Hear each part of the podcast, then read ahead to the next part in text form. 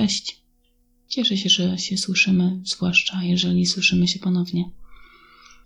E, miałam Wam dać troszeczkę odpocząć od spraw łódzkich, ponieważ moje dwie pierwsze sprawy pochodziły z moich rejonów.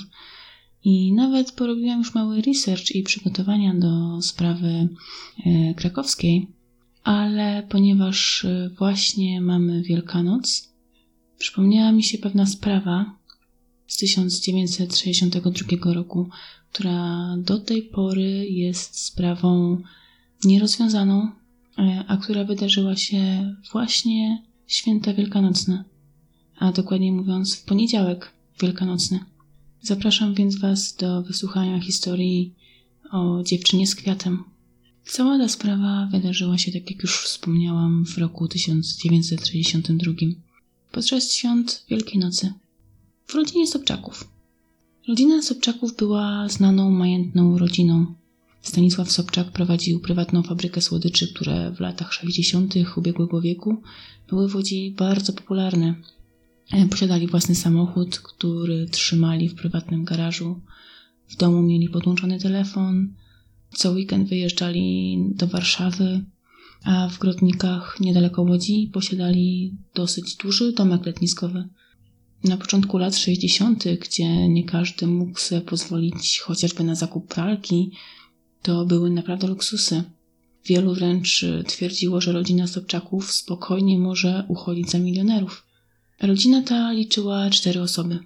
Głowę rodziny Stanisława Sobczaka, żonę Marię, która zajmowała się domem, starszą siostrę Dorotę oraz młodszą Magdę, która tuż przed tą całą historią dopiero co skończyła 17 lat.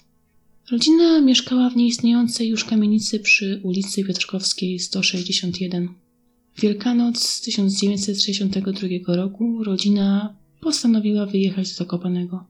Jednak coś zmieniło ich plany i ostatecznie zdecydowali, że jednak udadzą się do Warszawy. Magda jednak e, powiedziała rodzicom, że woli zostać sama w mieszkaniu. E, argumentowała to chęcią pouczenia się oraz zaplanowaną na wtorek rano wycieczką, e, na którą miała się udać wraz ze swoim chówcem, ponieważ Magda była bardzo aktywną harcerką. Rodzina Spędziła więc świąteczną niedzielę razem. Na śniadaniu wielkanocnym gościli podobno nawet znaną, nieżyjącą już aktorkę oraz jej syna, młodego lekarza.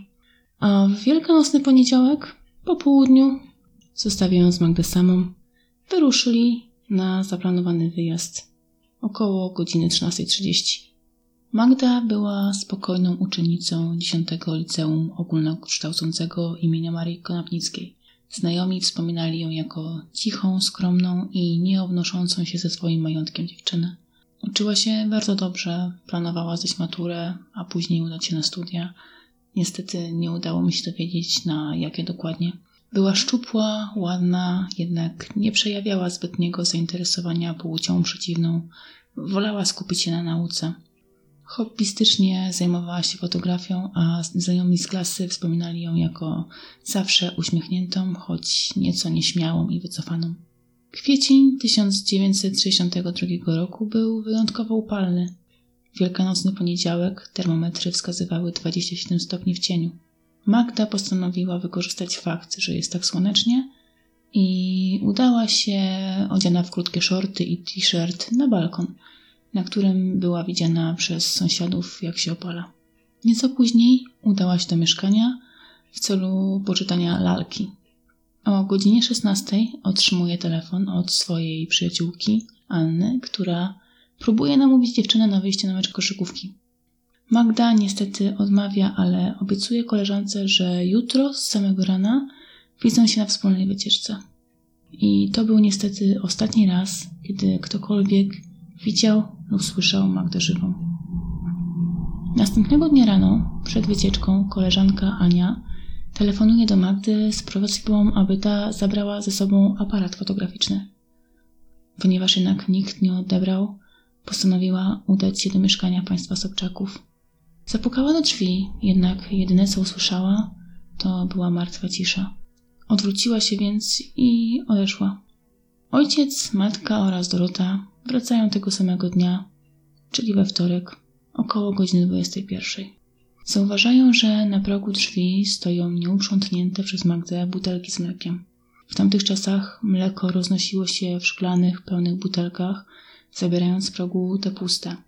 Pukają, ale odpowiada im cisza. Przez moment myślą, że córka pewnie się kąpie i nie słyszy pukania, więc otwierają drzwi kluczem. I niemal od razu zauważają, że musiało stać się coś złego, ponieważ w przedpokoju widzą rozbity wazon, który zwykle stoi na stoliku przy drzwiach wejściowych. W kolejnym pokoju znajdują rozbitą butelkę po piwie oraz kolejny, tym razem kryształowy wazon. W mieszkaniu panuje straszny bałagan. Rzeczy są porozrzucane, y, a udając się do kolejnego pokoju, zauważają swoją córkę. Leży ona na podłodze, a twarz oraz piersi ma przykryte poduszką. Zszokowana rodzina wzywa policję. Śledztwo wykazało brak jakichkolwiek śladów włamania, co mogło sugerować, że morderca albo posiadał klucze do mieszkania, albo była to osoba, którą Magda bardzo dobrze znała i otworzyła drzwi. E, chociaż moim zdaniem może być również tak, że Magda otworzyła drzwi komuś nieznajomemu, a wyczuwając zagrożenie, próbowała te drzwi zatrzasnąć. E, niestety jej się to nie udało. Wskazuje na to chociażby odbity ślad dłoni Magdy na ścianie przy drzwiach, co może pokazywać, że próbowała ona zaprzeć się o ścianę i zatrzasnąć drzwi. Jednak napastnik niestety okazał się silniejszy. Magda próbowała więc uciekać, jednak morderca chwyta wazon z przedpokoju i roztrzaskuje go na głowie Magdy. Dziewczyna jednak biegnie dalej, w stronę balkonu, ponieważ balkon wychodzi na ulicę Piotrkowską, gdzie na pewno o tej porze, pomimo świąt, jest sporo spacerowiczów, których Magda mogłaby zaalarmować o, o tym, co się dzieje u niej w mieszkaniu, a tym samym może i spuszyć sprawcę.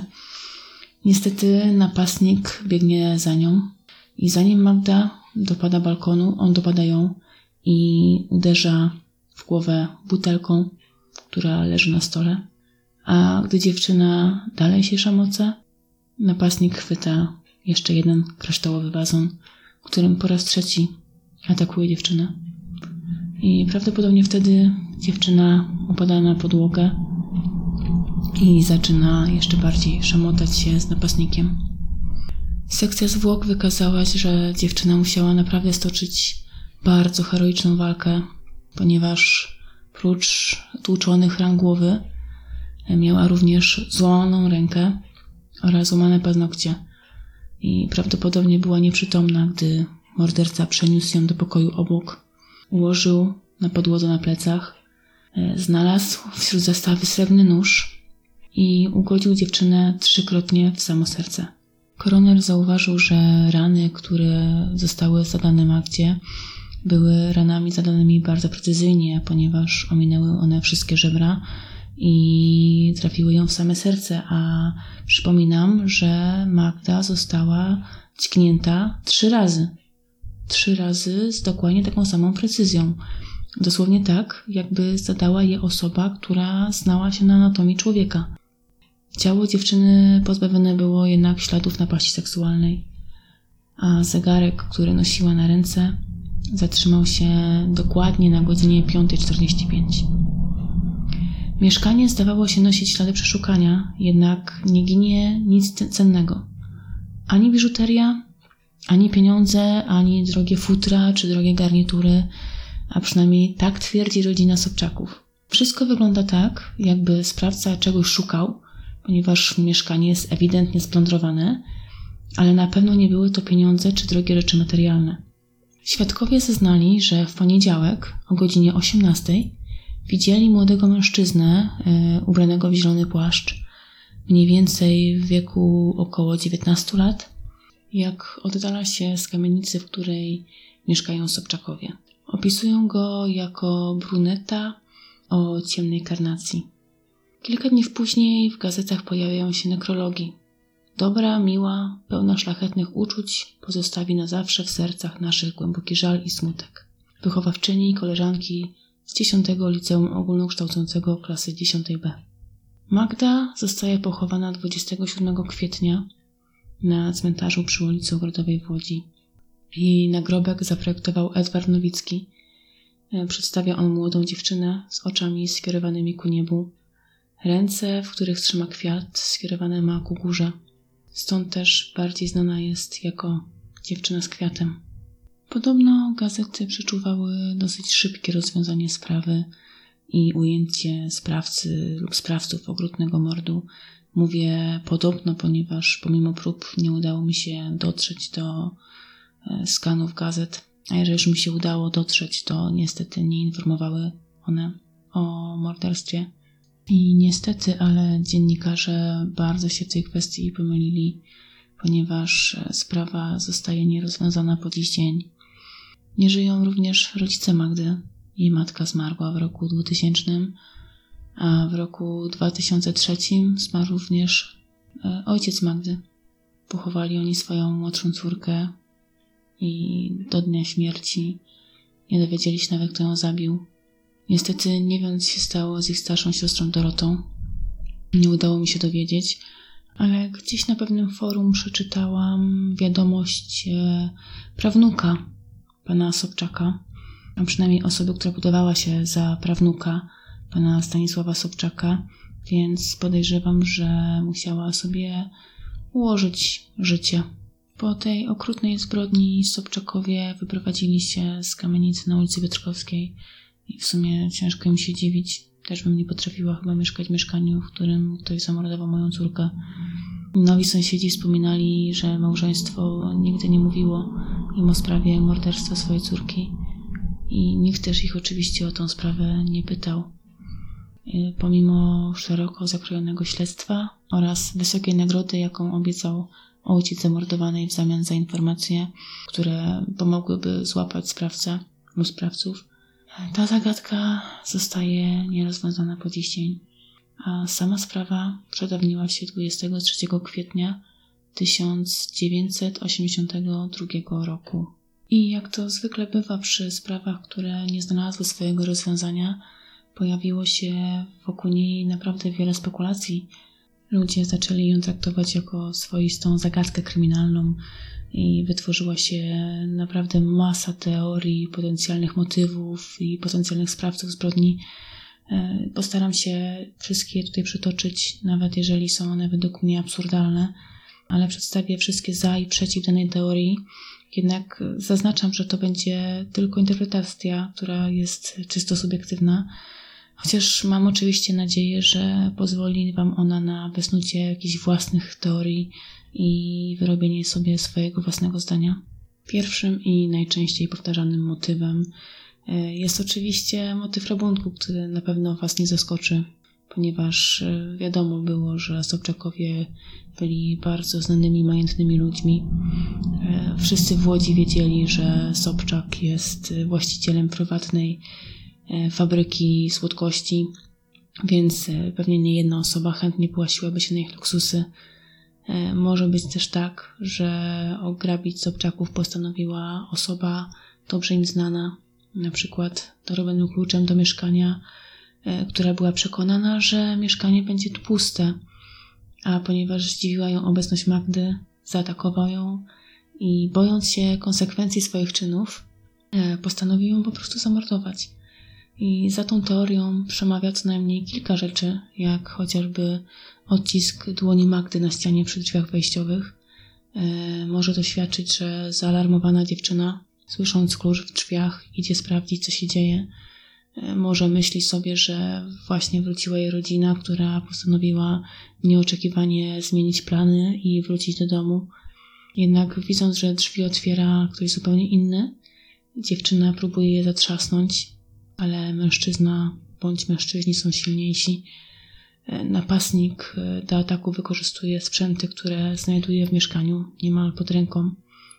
Szybko improwizuje, byleby tylko uciszyć dziewczynę E, prawdopodobnie napastnik nie miał w planu napadu na jakąkolwiek z osób znajdującą się w domu, ponieważ inaczej raczej zabrałby ze sobą sprzęt, który by mu pomógł. E, zabójstwa również dokonuje nożem, który znajduje w zestawie rodzinnym, a nie swoim narzędziem zbrodni. a tuż po dokonaniu zbrodni przykrywa twarz dziewczyny poduszką, co jest bardzo częstym motywem morderców, którzy znają swoje ofiary i odczuwają poczucie winy. Tak jakby po prostu morderca nie chciał, żeby dziewczyna patrzyła na niego w trakcie, kiedy on plądruje mieszkanie. Ta teoria ma jednak jeden bardzo duży minus, bo jeżeli był to napad rachunkowy, to dlaczego nie zginęło nic cennego z mieszkania? Przecież zostały wszystkie najbardziej cenne przedmioty. Nie zginęła ani biżuteria, nie zginęły futra, nie zginęły drogie garnitury, nie zginęła srebrna zastawa, ani tym bardziej nie zginęła gotówka, która leżała na wierzchu. A jak mówił Sobczak, gotówka, która leżała na biurku, była równowartością, e, a nawet dwukrotnością e, obecnej pensji, która była wypłacana, więc ta gotówka była e, niemała. Gdyby to był napad rabunkowy, to raczej osoba, która napadła na dom Sobczaków, połasiłaby się na takiej kąsek jak gotówka. Natomiast sprawca tego w ogóle nie rusza. No, oczywiście zakładając tutaj, że rodzina mówi prawdę, ponieważ jakiś czas później pojawiła się plotka, że Stanisław Sobczak był właścicielem tak zwanych świnek, czyli złotych carskich rublówek, których posiadanie było w PRL-owskiej Polsce naprawdę srogo zakazane i groziły za to dosyć spore konsekwencje, nawet więzienie. Gdyby więc przyznał się do tego, że złodzieje ukradli owe świnki, to miałby jeszcze więcej kłopotów, a życia to jego córce już by nie zwróciło. Ale nawet jeżeli zginęły dane świnki, to czy zwykły obywatel naprawdę zabrałby po prostu e, carskie rublówki? Przecież e, tak naprawdę zwykły szary Kowalski nawet nie wiedziałby, co z nimi zrobić. Raczej, gdyby to był zwykły złodziej, to zabrałby to, co wydaje mu się najbardziej e, majętne i najbardziej e, zdatne do wykorzystania, czyli właśnie e, gotówka albo jakieś materialne, wartościowe przedmioty. A to wszystko zostaje na miejscu. No, chyba że przejdziemy do teorii numer dwa, która to mówi o motywie politycznym. PRL-owski rząd raczej patrzył nieprzychylnie podobno w tamtych czasach na firmy prywatne, e, zwłaszcza na takie, które przynosiły coraz więcej dochodów. I ta teoria mówi o włamaniu się do mieszkania e, Sobczaków e, przez służby SB, które miały na celu wykraść coś konkretnego z mieszkania, jak na przykład jakieś dokumenty, którymi mogłaby później szantażować Sobczaka, lub dobrym przykładem e, mogłyby tu być właśnie wyżej wspomniane świnki, które władza chciała wykraść, a przypominam, że posiadanie ich było w Polsce nielegalne. A same ruble były naprawdę bardzo dużo warte. E, za teorią tą przemawia głównie e, fakt, że mieszkanie zostało splądrowane, czyli ewidentnie widać, że sprawca Szukał czegoś konkretnego, zostawił wszystkie wartościowe przedmioty, znalazł to, czego szukał, wykradł i po prostu zniknął, a Magda była przy tym e, niestety pośrednią ofiarą. E, dodatkowo też za tą teorią przemawia niewykrycie sprawcy, którego w danej, danym momencie e, musiała chronić ówczesna władza, ponieważ po prostu działał na jej rozkaz. Jednak Głównym minusem, moim zdaniem, jeśli mogę mylić oczywiście, e, jest to, że jeżeli to rząd podjąłby próbę wykradzenia e, czegokolwiek z mieszkania Sobczaków, no to raczej nie spartaczyłby tak sprawy. E, nie zostawiałby na miejscu narzędzia zbrodni, posiadałby lepszy sprzęt, raczej nie zakrywałby twarzy Magdy bo po co miałby to robić? Przecież to był tylko przypadkowy świadek, którego e, sprawca usunął z drogi. E, jeżeli to był jakiś profesjonalista, no to e, raczej nie pierwszy i nie ostatni raz musiałby patrzeć na, na swoją ofiarę. Więc jaki cel miałoby to zakrycie jej twarzy. A tym bardziej po co zabijać córkę biznesmena?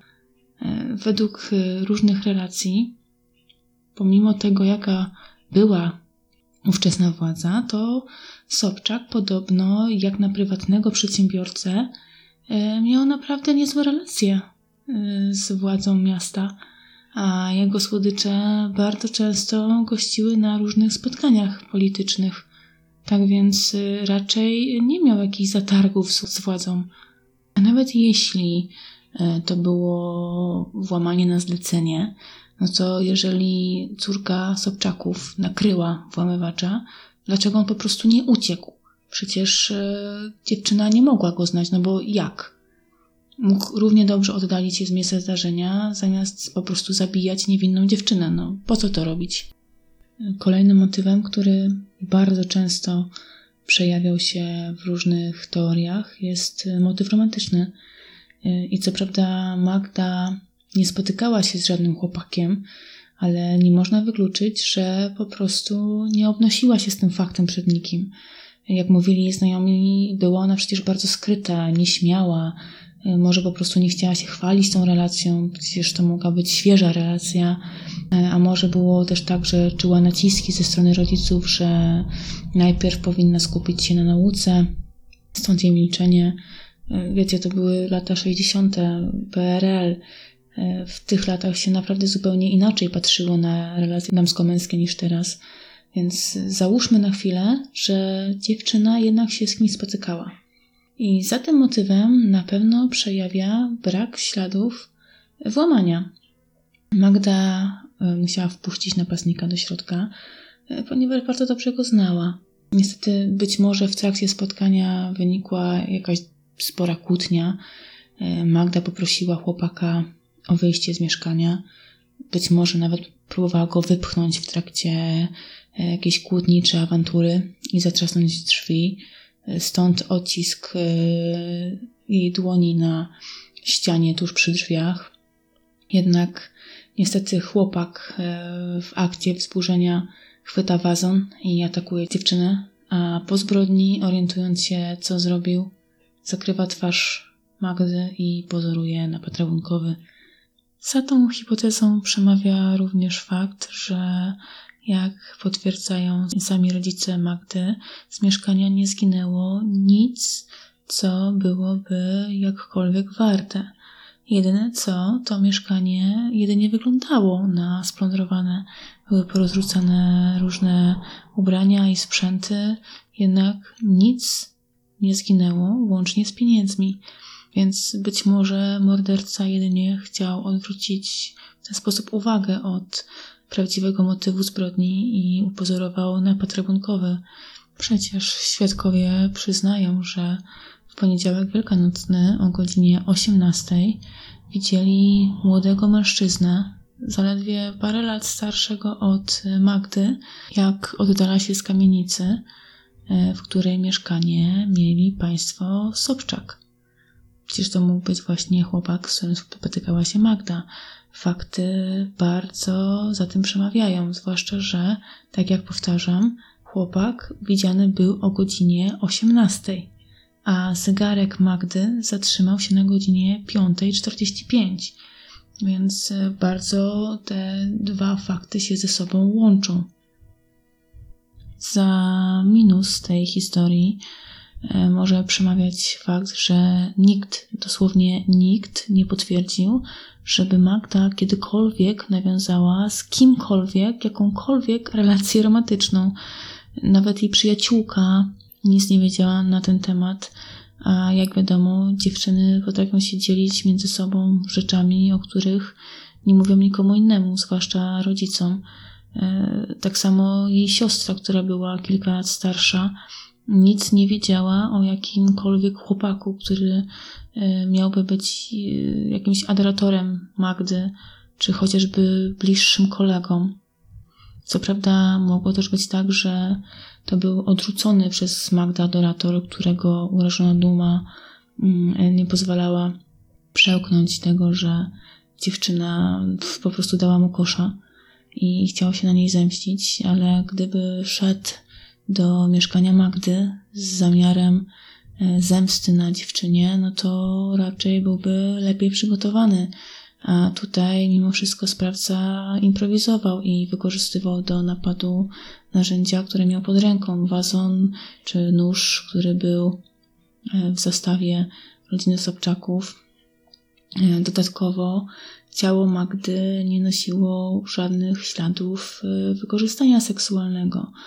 E, tak więc, e, jeżeli mielibyśmy patrzeć pod tym kątem, e, no to nawet morderstwo z lubieżności i późniejsze upozorowanie napadu również tutaj odpada.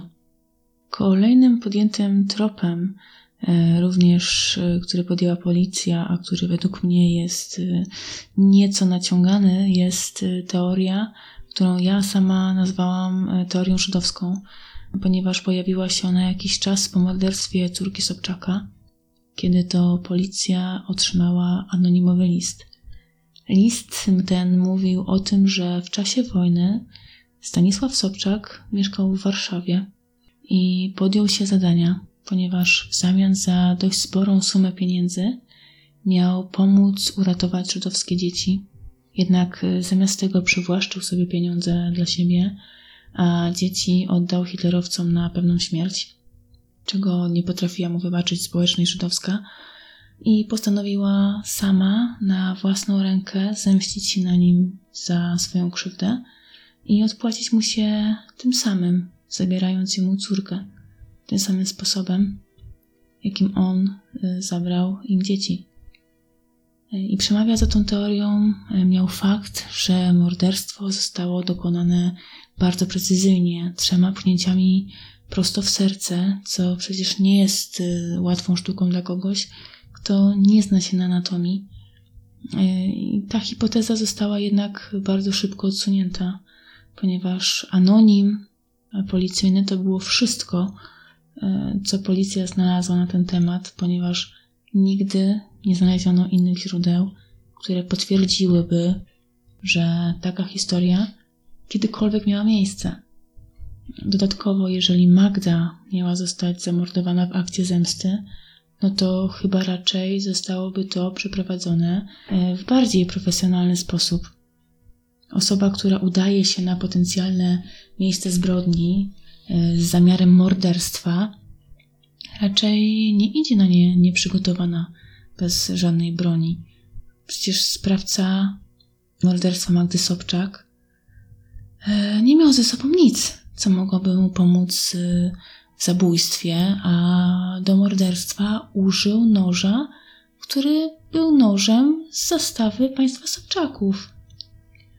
Wszystkie sprzęty, które posłużyły mordercy do ataku i morderstwa Magdy Sobczak, znajdowały się w mieszkaniu państwa Sobczaków.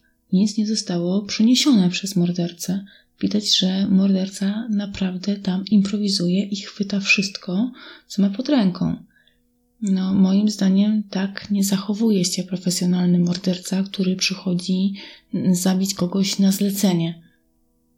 Piątym motywem, który pojawia się w spekulacjach, jest y, motyw konkurencji, ponieważ y, w danych latach w Łodzi działała druga firma zajmująca się, tak jak e, firma Sobczaka, e, produkcją słodyczy. I za, plusem, za plusy teorii może posłużyć fakt, że sprawca nie wykradł nic cennego z mieszkania. Ewidentnie szukał czegoś konkretnego. Może jakiegoś dokumentu, który mógłby obciążyć Sobczaka, e, bądź jakiejś, nie wiem, receptury, którą mógłby mu wykraść Magda stała się jedynie przypadkową ofiarą, nakrywając włamywacza. Mm, no i ta hipoteza może by miała ręce i nogi, gdyby nie fakt, że ma naprawdę wiele nieścisłości.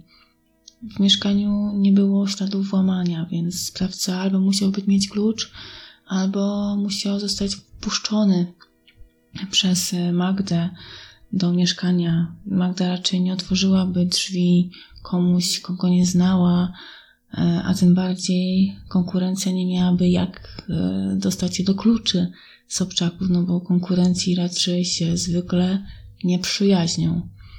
E, ponadto po co w takiej banalnej i błahej sprawie zabijać świadka. Jeżeli sprawca próbował dostać się do mieszkania, żeby wykraść jakieś dokumenty, a zobaczył, że nie jest sam, a w mieszkaniu znajduje się ktoś inny, no to wystarczyło się po prostu z tego mieszkania wycofać i uciec. A sprawca tego nie robi i morduje dziewczynę. Dodatkowo, jeżeli to miała być konkurencja, to nie wydaje mi się, że włamywałaby się do mieszkania Sobczaków. Bardziej raczej y, uderzałaby chyba w biuro y, i siedzibę firmy Sobczaków, aby wydobyć różne receptury bądź y, dokumenty, które byłyby im potrzebne. Tak więc raczej nie sądzę, żeby akurat ta hipoteza była chociażby bliska temu, co naprawdę się stało w mieszkaniu. Ostatnią i chyba najbardziej krzywdzącą i absurdalną teorią, jaka się pojawia, e, jest teoria rodziny państwa Sobczaków, która mówi, że sama rodzina zaplanowała morderstwo swojej córki. I dla mnie to troszeczkę niepojęte, ponieważ żadne źródła nie mówiły o tym, żeby rodzina miała jakikolwiek konflikt po co mieliby zabijać swoją własną córkę? No, ja kompletnie nie kupuję tej wersji. Ja rozumiem, że e, może za tym przemawiać fakt, że nie było śladów włamania, e, więc rodzina mogłaby udostępnić komuś swoje klucze. Ponadto nastolatka zostaje sama w święta w mieszkaniu, co może być trochę podejrzane, ale z drugiej strony to już nie jest dziecko, to jest 17-letnia dziewczyna, która potrafi sama o sobie decydować, która niedługo zdaje maturę, pójdzie na studia i będzie naprawdę sama o sobie decydować. Jeszcze rok czasu i będzie to dziewczyna pełnoletnia.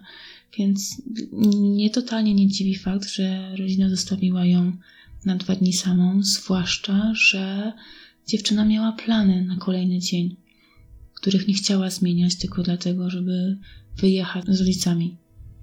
Tak więc ja bym całkowicie y, odrzuciła tą wersję i tą teorię i mówię tak naprawdę o niej tylko dlatego, że kilkukrotnie się przejawiała. Eee, więc przyzwoitości i rzetelności chciałam napomknąć, że jednak pojawiały się takie głosy.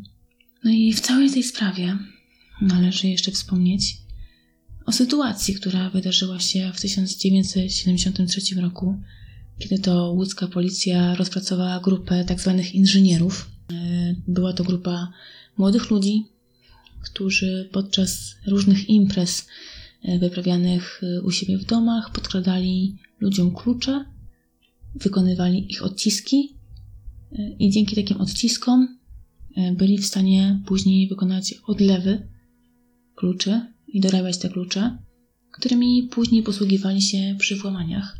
I Podczas y, jednego z przesłuchań jeden z podejrzanych przyznał, że w roku 1962 wraz z kolegą planowali okraść właśnie w ten sposób dom Sobczaków.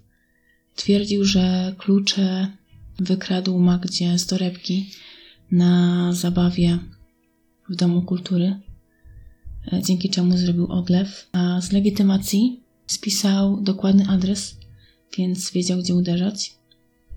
Myślał, że mieszkanie podczas świąt będzie puste i nie spodziewał się zastać Magdy. E, niestety został zaskoczony i dokonali morderstwa, bojąc się rozpoznania przez Magdę. Policja badała ten trop przez chwilę, jednak dosyć szybko go porzuciła, ponieważ kolega podejrzanego, z którym rzekomo miał dokonać tego napadu, już nie żył od paru ładnych lat. Otruł się, więc nie mógł potwierdzić wersji swojego kolegi. E, dodatkowo podejrzany nie posiadał żadnych konkretnych informacji, takich jak chociażby rozkład mieszkania Sobczaków, czy dokładny kształt wazonu, którym e, Magda została uderzona. Dodatkowo matka Magdy podkreślała, że jej córka nigdy nie nosiła ze sobą torebki. Mało tego, Magda nigdy żadnej nie posiadała, ponieważ nie było to w jej guście. Wolała nosić plecaki. Więc raczej niemożliwe jest, żeby sprawcy wyciągnęli jej klucze z torebki, skoro ona takowej nigdy nie posiadała. Dodatkowo policja zauważyła, że wszystko, co mówi podejrzany, pokrywa się z tym, co można wykrywać, co można wyczytać w gazetach. Więc raczej nie wnosi do sprawy nic nowego i szybko uznała, że podejrzany po prostu konfabuluje i umorzyła całą sprawę. I to jest bardzo smutne, ale tak niestety kończy się ta historia. Nie ma już kamienicy, w której mieszkała rodzina, ponieważ została zburzona. Nie ma już liceum, w którym uczyła się Magda, ponieważ zostało zamknięte. Jest jedynie rzeźba dziewczyny z kwiatami i morderca, który nigdy nie został schwytany i być może żyje po dziś dzień. I jeżeli o mnie chodzi, to szczerze mówiąc, żadna z teorii nie przekonuje mnie w stu procentach do swojej słuszności. Jeżeli już miałabym się skłaniać ku którejś z nich, to byłby to faktycznie albo rabunek przez osobę znaną, albo rzeczywiście Magda miała chłopaka, którego ukrywała przed całym światem. Może właśnie też dlatego nie chciała jechać z rodzicami na święta i wolała zostać w mieszkaniu. Może też właśnie dlatego nie chciała udać się ze swoją przyjaciółką na mecz koszykówki, tylko wolała spotkać się kolejnego dnia rano. Ale to są tylko puste pytania, na które podejrzewam już niestety nikt nie znajdzie odpowiedzi. Akta sprawy zostały niestety zniszczone, więc nie ma już nawet jak się dowiedzieć czegokolwiek więcej. Dajcie znać, co wy sądzicie w całej tej sprawie. Czy macie jakieś swoje hipotezy, o których nie powiedziałam, a może przekonuje Was któraś z przedstawionych przeze mnie. Mam nadzieję, że przedstawiona sprawa była dla Was ciekawa. A teraz trzymajcie się, uważajcie na siebie i mam nadzieję do podobnego usłyszenia. Pa!